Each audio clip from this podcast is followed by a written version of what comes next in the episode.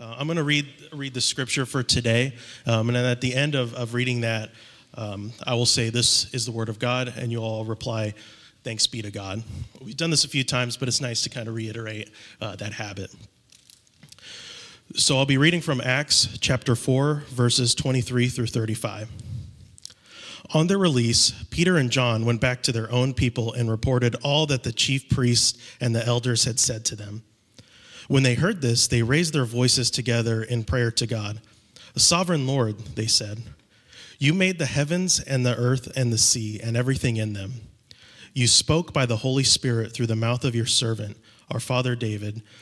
Why do the nations rage and the peoples plot in vain? The kings of the earth rise up, and the rulers band together against the Lord and against his anointed one. Indeed, Herod and Pontius Pilate met together with the Gentiles and the people of Israel in this city to conspire against your holy servant Jesus, whom you anointed. They did what your power and will had decided beforehand should happen. Now, Lord, consider their threats and enable your servants to speak your word with great boldness. Stretch out your hand and heal and perform signs and wonders through the name of your holy servant Jesus. After they play, prayed, the place where they were meeting was shaken, and they were all filled with the Holy Spirit and spoke the word of God boldly. All the believers were one in heart and mind. No one claimed that any of their possessions was their own, but they shared everything they had. With great power, the apostles continued to testify to the resurrection of the Lord Jesus, and God's grace was so powerfully at work in them that there were no needy persons among them.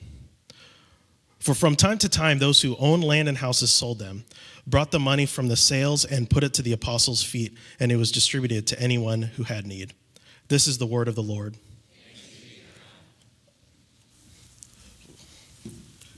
Great job. You may be seated. Hey, will you give Chris a hand? Uh, uh, this is, oh man, so, so many uh, Chris, thanks for doing that. Thanks for jumping up. Uh, Chris is a uh, uh, been around Mosaic for a number of years. Was one of our leaders in training a, a number of years ago. Has continued to serve and lead in a number of different ways, uh, and is very uh, unique, special, wonderful in that he said, "I actually want to be up in front of people and like talking in front of people." Which, um, how many of you love that? Oh, good. Okay, great. Okay, so two of us. That's great. So so chris thank you for, for doing that and, and being a part of uh, our morning and helping serve and, and lead this, this time and space together. Uh, my name is tim. I'm the lead pastor here. It is really good to be with you uh, here in this room this morning because because you're here um, this, this, this space and this experience is getting just a little bit warmer because we're in the room together I mean, think how cold this would be if we if no one was here. I mean, that would be that would be uncomfortable. Um, so here's here's what happened. If you're here for the very first time at Mosaic, we're so glad that you're here. Um, we, uh, we usually don't have it this warm. We usually like to keep it cooler in here just to keep our minds sharp and we pay attention. No, uh, we had a little glitch with the heating system this weekend that we didn't realize until about 6 a.m. this morning. And so we've been keeping the machines going to try to heat it up, and it's just not quite there. So by the time we end up done today will be, I'm sure, just really comfortable and warm. But um, yeah, it's you, are not odd if you think like, oh, it's kind of cold in here. Does anybody know? We're, we're aware of it, and um, we've got it turned up high. So uh, there was, oh, um, one other thing, Connor shared uh, about being baptized in a few weeks, and uh, we know that there are uh, a few that are part of uh, our, our church family right now that are considering that, and so continue to, to pray for you. There's others that are, you know, maybe brand new to Jesus, and you're wondering if you're ready to do that. And as Connor said, like, there's no, uh, it's just, do you know Jesus? Have you put your faith in Jesus? And then we would like to celebrate with you and do this thing called baptism. We have actually legit, really warm water here. Um, and so, actually, if we don't figure out the heat, we might have a whole lot of people that want to get baptized in a month. But um, it's, a, it's a wonderful step of obedience. Uh, Jesus was baptized, he calls his followers to be baptized. Um, but we also have uh, not just Connor available to talk, but we have another uh, current leader in training. Um, and part of our vision as a church is to invest in the next generation of leaders wherever God is calling them. Um, but Nick is here and he's going to be available over there as well. And part of his uh, kind of role with, with us this year is to, is to walk people through uh, baptism. And so Nick will be over there as well. Thanks, thanks Nick, for being, being here for that. Hey, would you do this with me? Would you just uh, close your eyes and pray with me for a moment, and then we're gonna we're gonna walk through these these verses that Chris just read for us that we just listened to.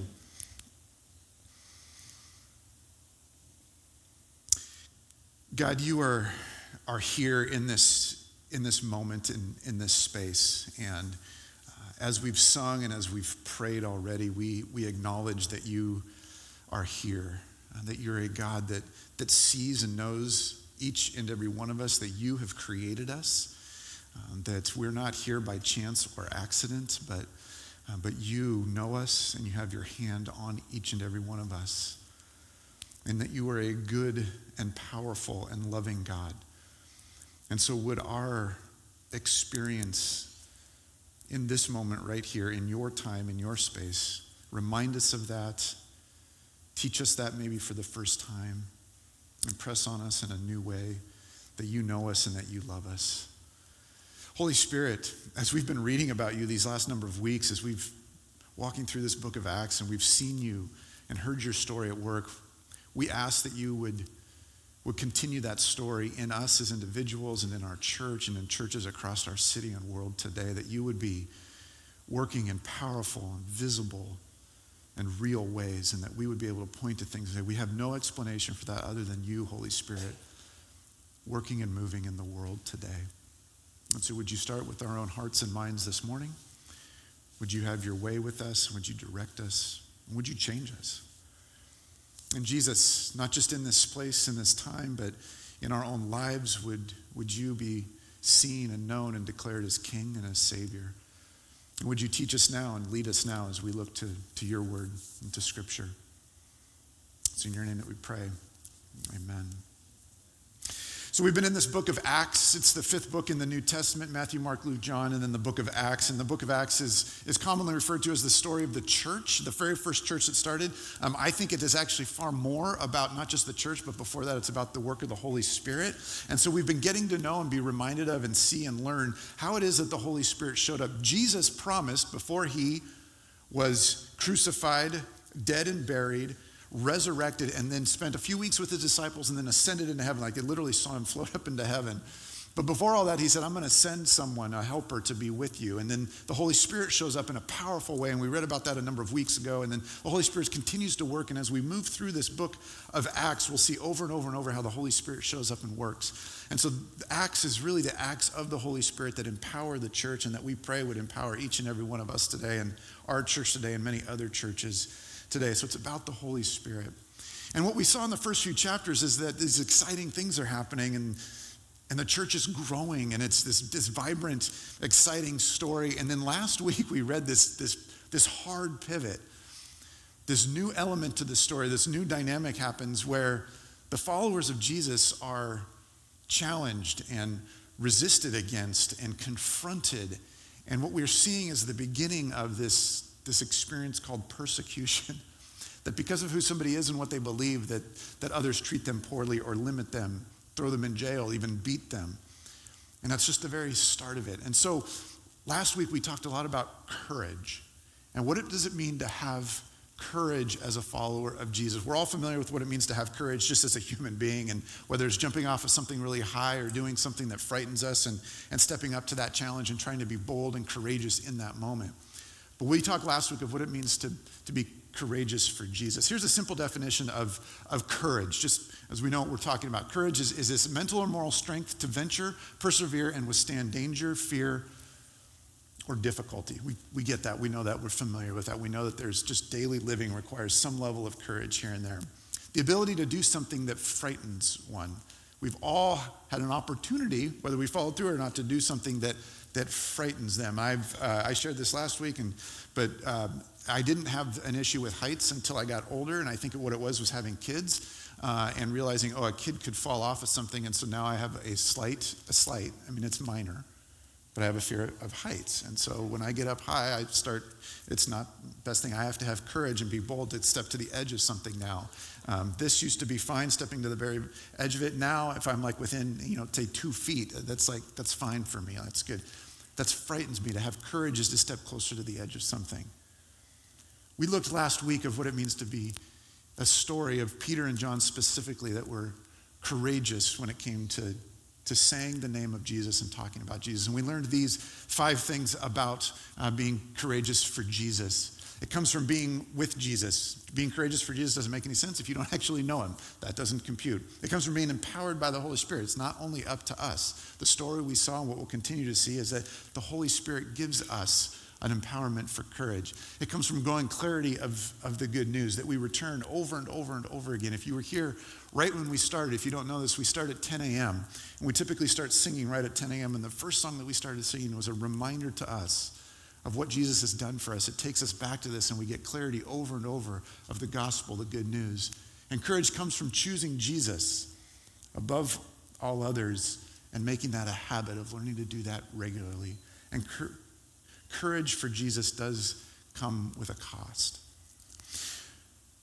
What you heard Chris read already today, and that we're going to look to here in the next in these next few moments, is um, what do we need when our courage for Jesus is tested?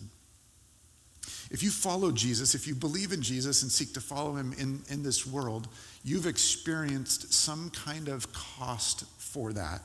Uh, and maybe you have to think about it for a minute, or maybe it's right there, just the front of your mind, and you know that the cost that's been paid. It might be in, in reputation, it might be in how you're treated in a particular workspace or neighborhood or, or friendships, or uh, it, it could be any number of things that have some kind of cost that, that you've paid.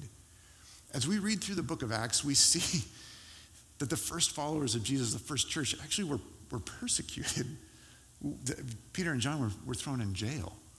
Um, later on, a number, almost, almost every single one of the first followers of Jesus, the disciples that referred to here as apostles, gave their life. Like they, they died. They were executed. Some tortured and then executed. Some spent decades in, in jail. That the world around them opposed the, the goodness, the kindness, and the truth of Jesus and his gospel. When we experience that in the world today, in your life today, in my life today, there are certain things that, that we can go to. When our courage is tested, we're going to see in a story today that there's three simple things that it goes to. And I, I, want to say this for, for those of you that are part of our church here at, at Mosaic, I think these three things, and they're not revolutionary, in fact, they're not even new, but they're particularly timely for us as a church. They're particularly timely for us as a church, and uh, we didn't schedule this or plan this. The way that we approach scripture here at Mosaic is that, like right now, we're teaching through the book of Acts, and so, you know, we didn't write this. We believe that it's God's word, it's inspired, it's given to us. And so we read it and study it and say, God, what is it that you were saying to them when this was written? And what of that message, how does that translate to us today? And so this was not something that I said or our team said. Um, this is as we move through the book of Acts that we believe that God has, there's a, there's a timelessness to it and there's a timeliness to it. And I think these three things are particularly timely for us as a church today. And for anyone who wants to know what it means to follow Jesus, and, and particularly if you step out with a sense of boldness and confidence and courage, what that means uh, when that's tested and resisted or pushed against. So let's look at these three things. let's start with verse 20, uh, 23, as you heard read earlier, but it's chap- Acts chapter 4, verse 23. On their release, Peter and John went back to their own people and reported all that the chief priests and the elders had said to them. When they heard this, they raised their voices together in prayer to God. Again, if you're not, if you weren't here last week, you're not familiar with the story. Um, Peter and John uh, were teaching and walking around and telling people about Jesus, and they were, they were, there was these signs and wonders that were happening as well. People were being being healed, and, and, and that gathered more attention and more focus. And people were actually choosing to believe in Jesus. And this, this little church thing that had started had uh, just expanded. And we read uh, last week that it grew to about 5,000 men. So in the, in the city of Jerusalem at that time, there's 5,000 men, which meant probably somewhere between 15 and 20,000 people had all of a sudden said, I want to be a part of this new thing, which is massive. That's huge. And so the, the rulers, the people that had power at that time, and there was a whole list of them Sadducees and Pharisees, religious leaders. Um, they're kind of like priests or uh, scribes and teachers and rulers of the law. All these, all these people that had power in that culture, in that setting, saw this movement start to happen. And they said, Whoa, let's put the brakes on this. You guys that have started this, you just stop till we get our bearings here. And so they, they grabbed Peter and John and put them in jail They had a conversation among themselves. What do we do with them? Because they just did this healing. People are following them. Something's happening here. We got them in jail. That'll slow it down. Let's bring them into like a court setting and, and test them and ask them questions and say, hey, this is, this is something we, we don't want to, we don't, uh, we don't understand and we want you to stop. And so they kind of pushed on them and quizzed them and, did all this kind of stuff. And then, and then they said, hey, we're going to put you back in jail and talk about what, what we're going to do with you. And then they brought him out and said, okay, you can't do this anymore. So you have to stop. And if you don't, these are the consequences that are going to happen. We're going to threaten you in these ways. And then they sent them on their way. Peter and John returned to their folks. So they go back to their, their home, wherever they're li- living, and not, not necessarily the upper room where all that action happened, but they went back to their, their people, their kind of core closest friends in their church. And they said, Here, here's what happened. And they just shared all of it. And then they prayed together. When you step out in boldness and have confidence in Jesus and begin to maybe speak the name of Jesus or make certain decisions that are counter to those around you, when you start telling somebody about the good news and there's questions that come or maybe even resistance, and we hope that there's interest, but when you step out in courage and your courage is tested, the first thing that they did, the first thing that we can do is, is pray. Now, I realize as I say that, that would be really easy to go, okay, great, what's number two? Like, isn't that just kind of an automatic? Like, you pray, okay, uh, great, check, like, next. And um, I, want to I wanna ask you, just, just for, if you just hang with me for a moment, is to not dismiss this quickly, but to actually, actually to stop for a minute and go, hey, um, what did that, what would that actually look like? If, if I'm gonna, if I'm gonna need courage in a situation, and then it gets resisted, where, where do I go? What happens in us when we've made a, a conscious decision to step out and be courageous in some way for Jesus, and then all of a sudden that doesn't go well? Our instinct is to shrink back. Our instinct is to find another route and go in a different direction. There are uh, a ton of ways to deal with, with say, fear or anxiety um, or danger that would stop us from moving forward. Um, I, I, uh, I, was in a setting recently when it uh, talked through um, how to deal with um, anxiety and fear. And maybe you, this is super common, but it's, and I don't remember the exact name of it, but I think it's like the, um, the, the, the, four, the, the box prayer or the four second prayer when you, when you breathe in for four seconds and you hold for four seconds and then you breathe out for four seconds and then you hold for four seconds and you, you do, and what happens when we do that is that our we start to settle a little bit. And we start to calm, and hopefully our heart slows down a little bit, and we, we all get calm. That, that's effective. Like that, that works. Um, that does not necessarily have anything to do with Jesus, other than he had a hand in creating how we work as human beings and that kind of thing. But that's not directly. So we can we can find ways to deal with challenging situations and with fear that have nothing to do with Jesus. And and for many of us, we, those are our go tos. We automatically go there. And we have ways of dealing with challenging situations, even when it has to do with Jesus, that are good and human, but don't tie us to Jesus in any way.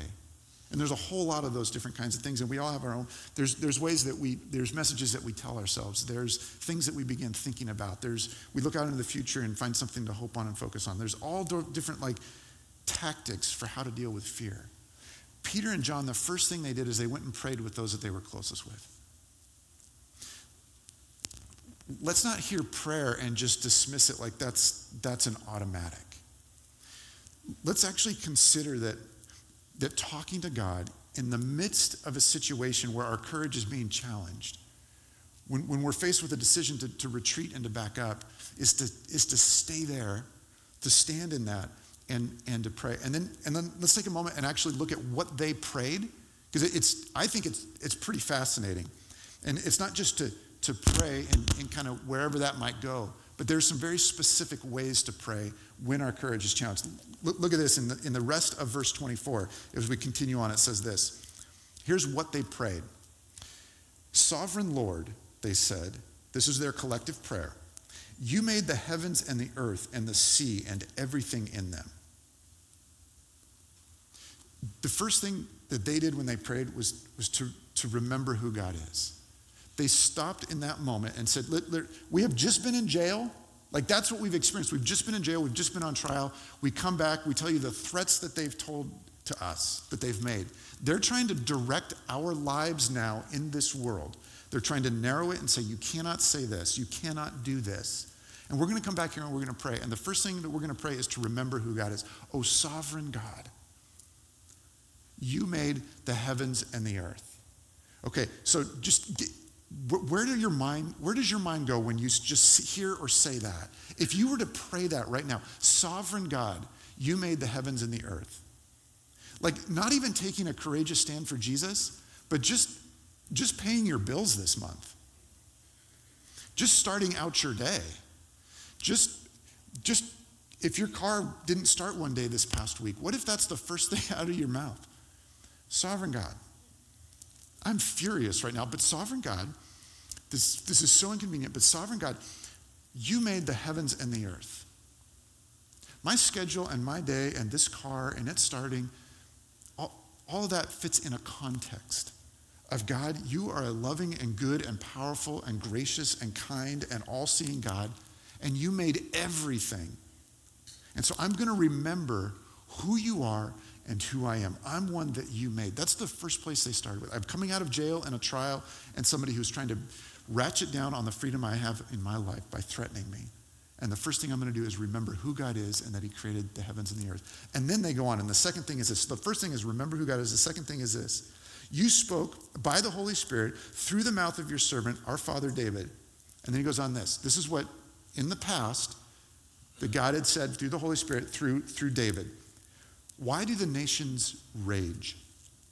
The imagery there, just real quick, is a um, when you if you think of a, a, a horse being tamed and a bit putting being put in its mouth for the first time and it resisting the direction, resisting the control. That, that's what nations rage is. That's the, the idea. Is nations want to go their own way. They don't want to go God's way. They're resisting against that. Why do nations rage? The peoples plot in vain. The kings of the earth rise up and rulers band together against the Lord and against his anointed one. Indeed, Herod and Pontius Pilate, those two guys were enemies. Like they competed against each other. They did not like each other. And you know what got them on the same team and just so excited to team together? Mutual resistance to Jesus. Herod and Pontius Pilate were not on the same team. Jesus shows up. Hey, let's band together and get this guy. They met together with the Gentiles and the people of Israel in the city to conspire against your holy servant Jesus, whom you anointed.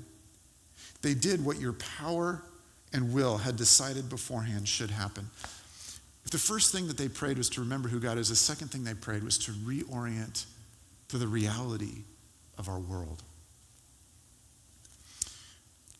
When we pray, more than the, the value, and it has a space of a, of a, of a box prayer, of, of more to calm ourselves down with our own tactics and, and tools, but to go to God and say, God, you're sovereign over everything.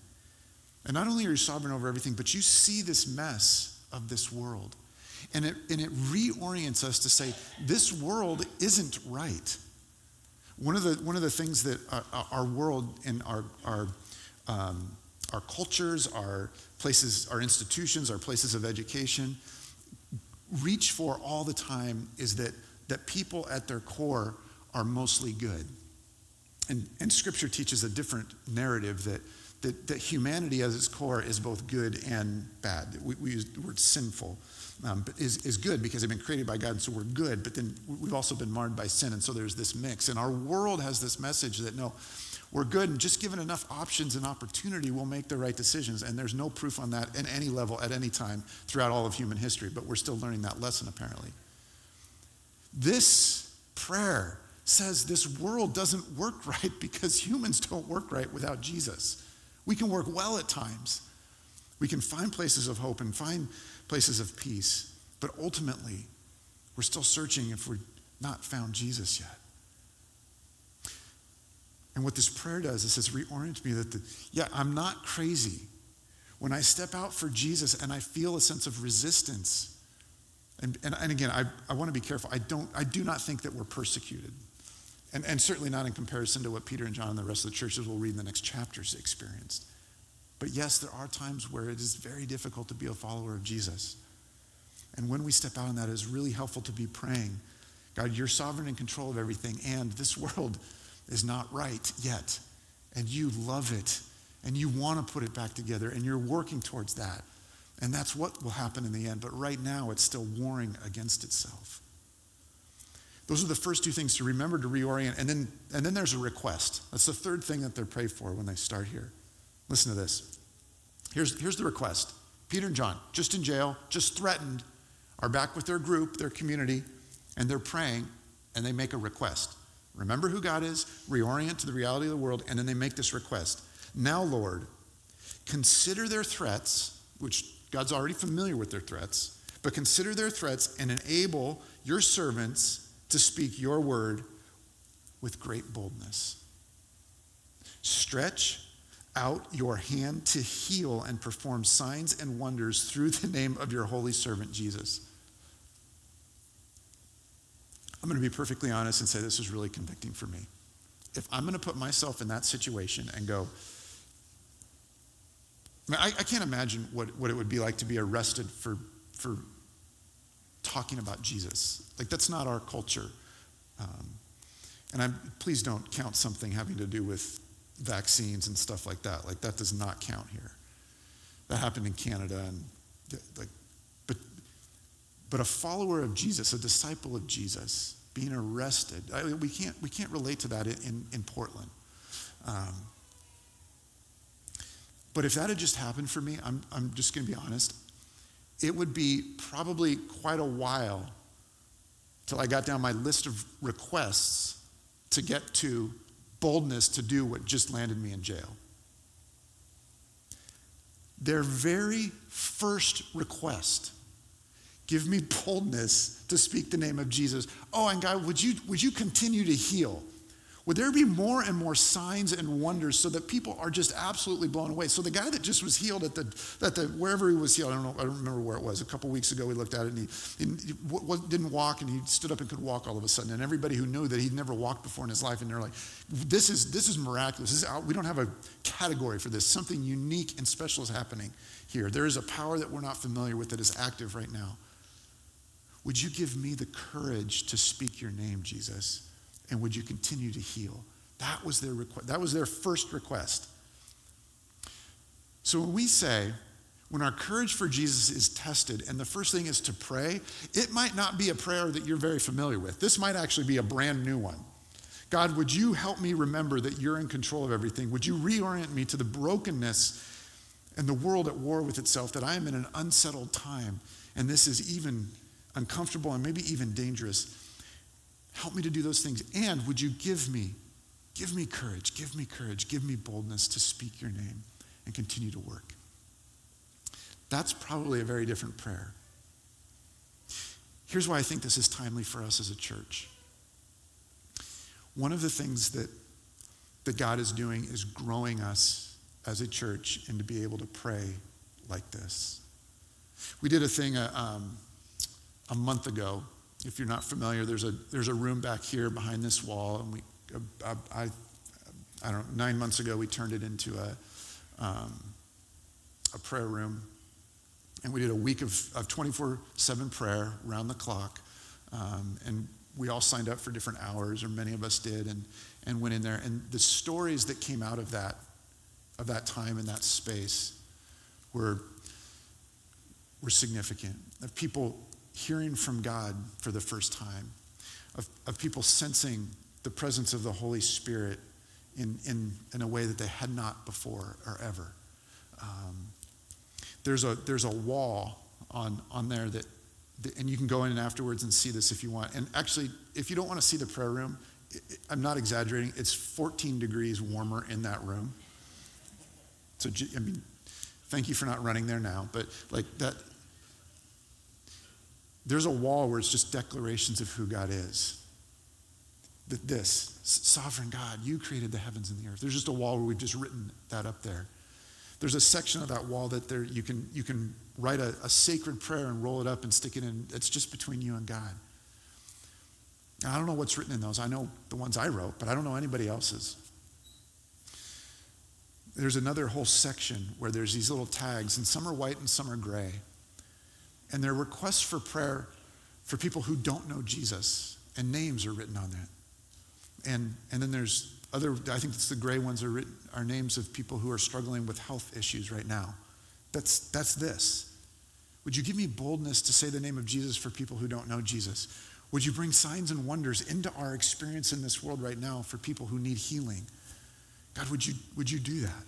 And we've got a whole thing that's covered with those names. And then behind that is hanging these collection of them that were written, uh, it was it last April, March or April when we did our first week of prayer.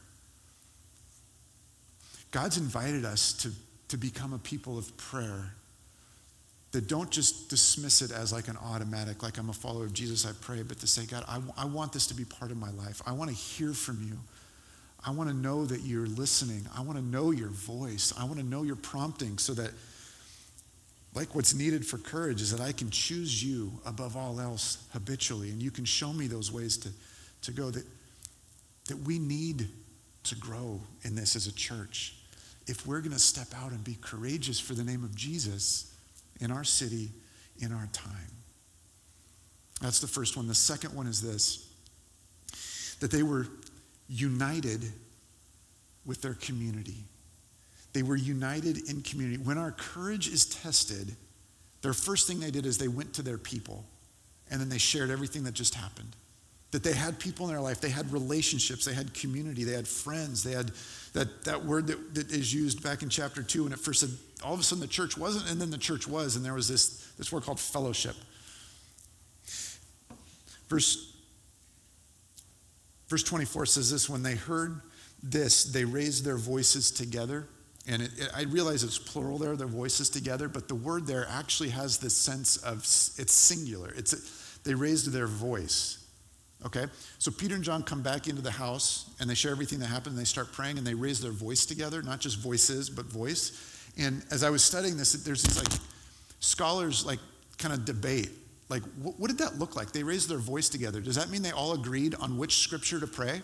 And then one person said it and everybody else just echoed amen? Um, had they practiced this before and they were all able to say it in unison? Like we've been doing this, this prayer for giving, the liturgy for like, I don't know, a year or so. And we're like pretty darn close. Like this is first time out of the gate. Did they just all say it at the same time together? You know what? Who cares? Like that, that does not matter. The tactics of what that looked like doesn't matter. What's described, what we have recorded for us, is that there was a sense of unity. That when brothers and sisters were in the house, and these two brothers come back, Peter and John, having shared the threats and jail and trial that they had just been under, that they just all started praying together. And there was this sense of we're in this together. And these verses from Scripture just kind of oozed out of them. Why? Because they were familiar with Scripture and they were in Scripture regularly. And they prayed together. And then it, says later on in verse uh, 32 all the believers were one in heart and mind. All the believers were one in heart. Man, I mean, we, I don't know that we have a real tangible uh, experience of un- unity. Um, I don't know where we reach out and touch that right now. I mean, other than in the um, uh, Timbers Army, maybe that's the only place. Like, like I, I don't like. I, am serious. Like, I I uh, have been noticing. I don't know if you've seen it, but there's so much more uh, fighting in pro sport spaces right now. Um, I mean, soccer's kind of always had that internationally, and it's maybe part of the entertainment with with football, but in, in NFL, like there's like places of unity where you think we're all cheering for a team, and then there's these outbreaks of uh, violence. We're not unified as a as a nation. I mean, that was kind of a goal when we started out this latest administration. That's far from realized, and we wish it was. We don't even need to comment globally, right? Like, I mean, good gosh, like unity's not on the table right now. Like that's we don't know how to spell it globally. We, we don't have places that were unified. And, and here is a vision for the people of God, churches, to be unified. And, and not unified in like sign off on a statement, but unified is when crisis happens, when challenge happens, when fear becomes overwhelming, when anxiety rises, rather than tearing apart, there's a joining together. That there's space created to say, hey, we actually need to be together.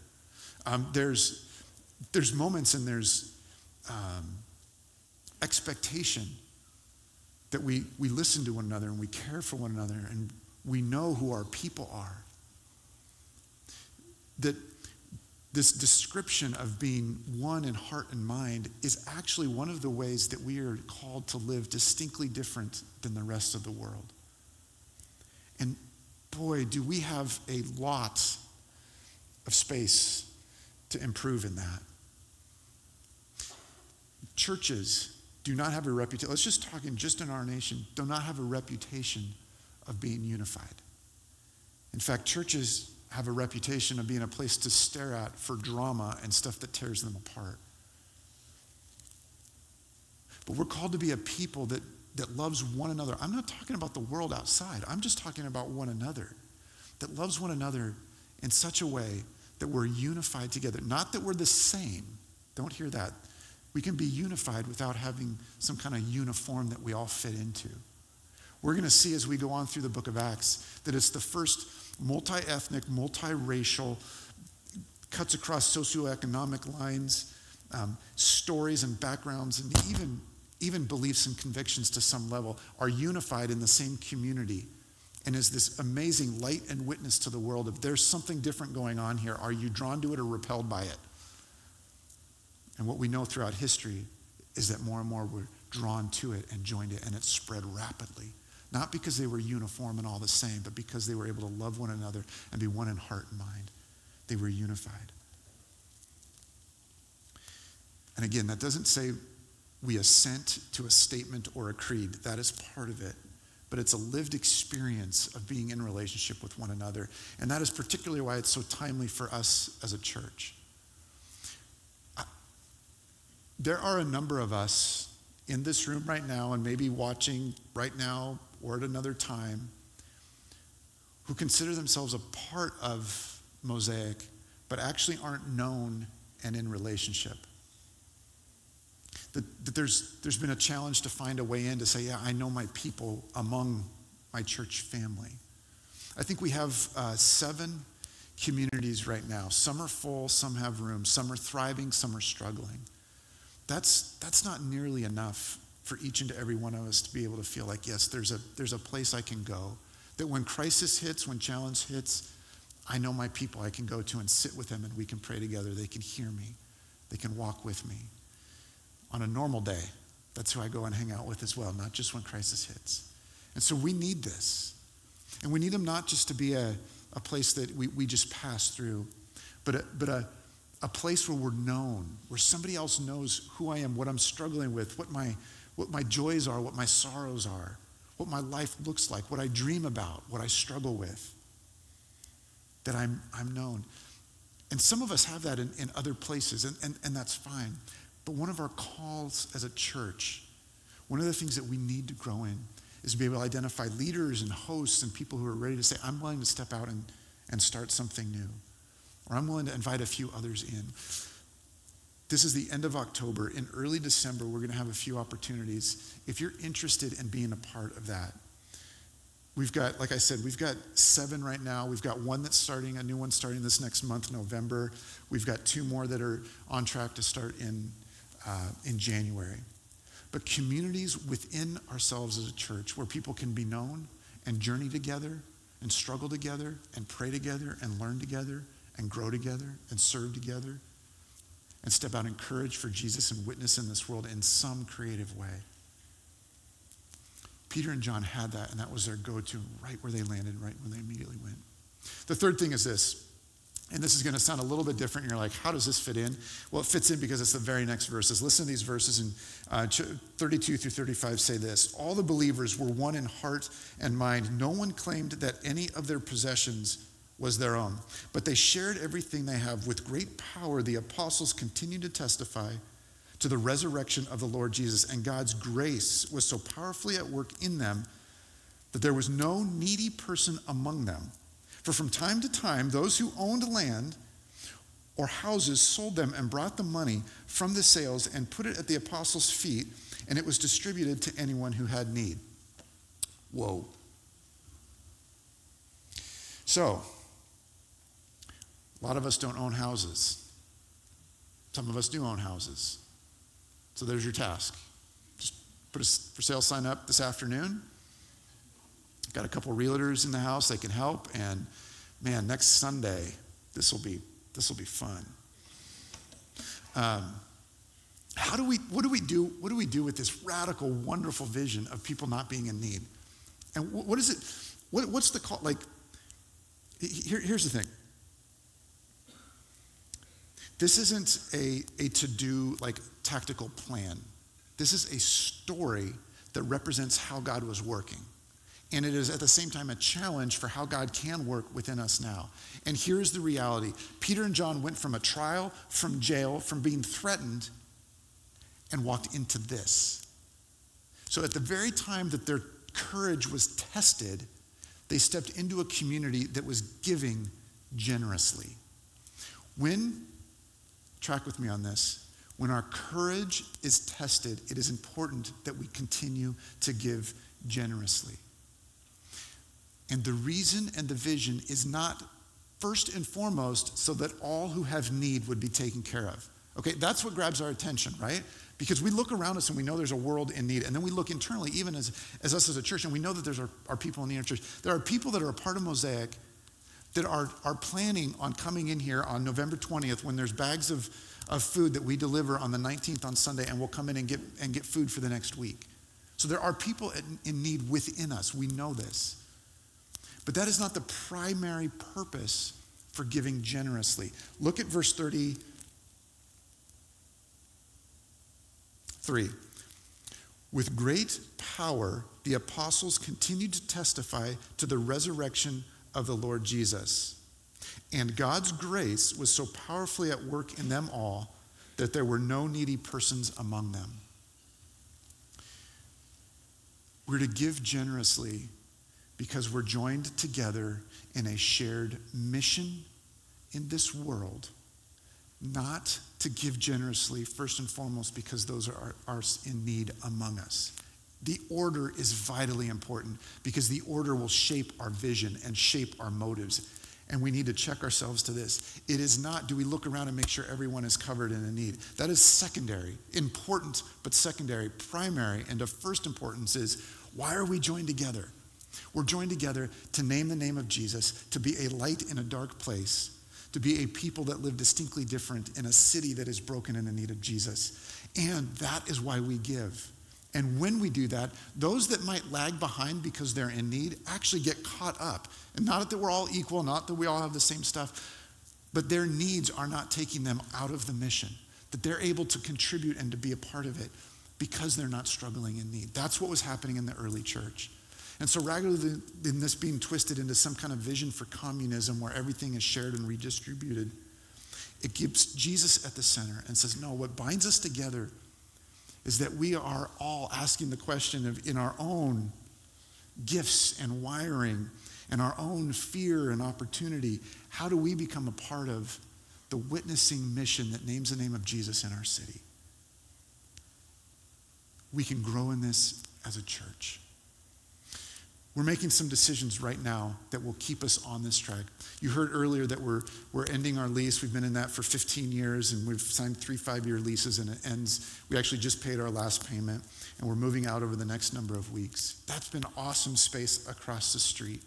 We don't need all of that space right now.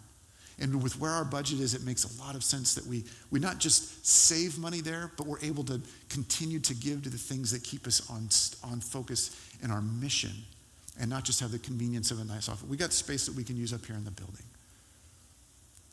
We want to make decisions that keep us focused on making disciples and naming the name of Jesus. That we have opportunity to reach high school students that have never heard the name of Jesus before.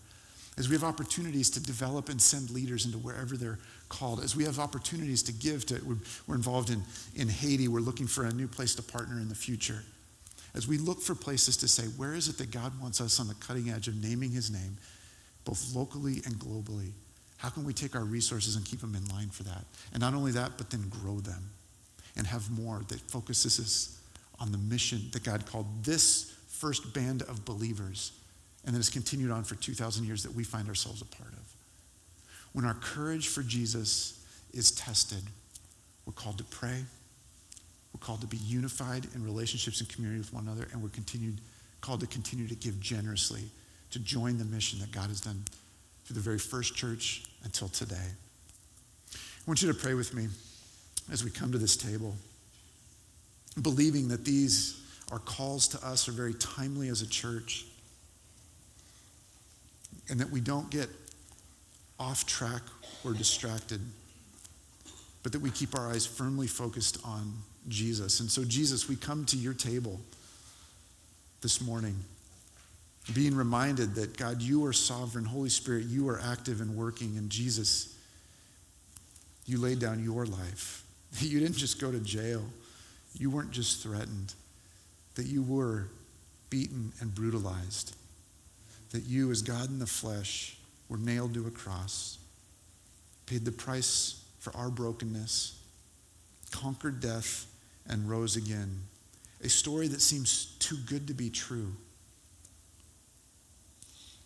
But that you offer us healing, salvation, restoration, redemption, hope, and a purpose in this world.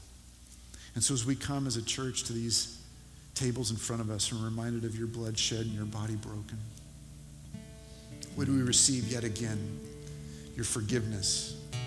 And would you stir within us the place that you want us to step out in courage, to name your name, and to be your people visibly, distinctly different in a world that needs your love, and your hope, and your peace, and your kindness?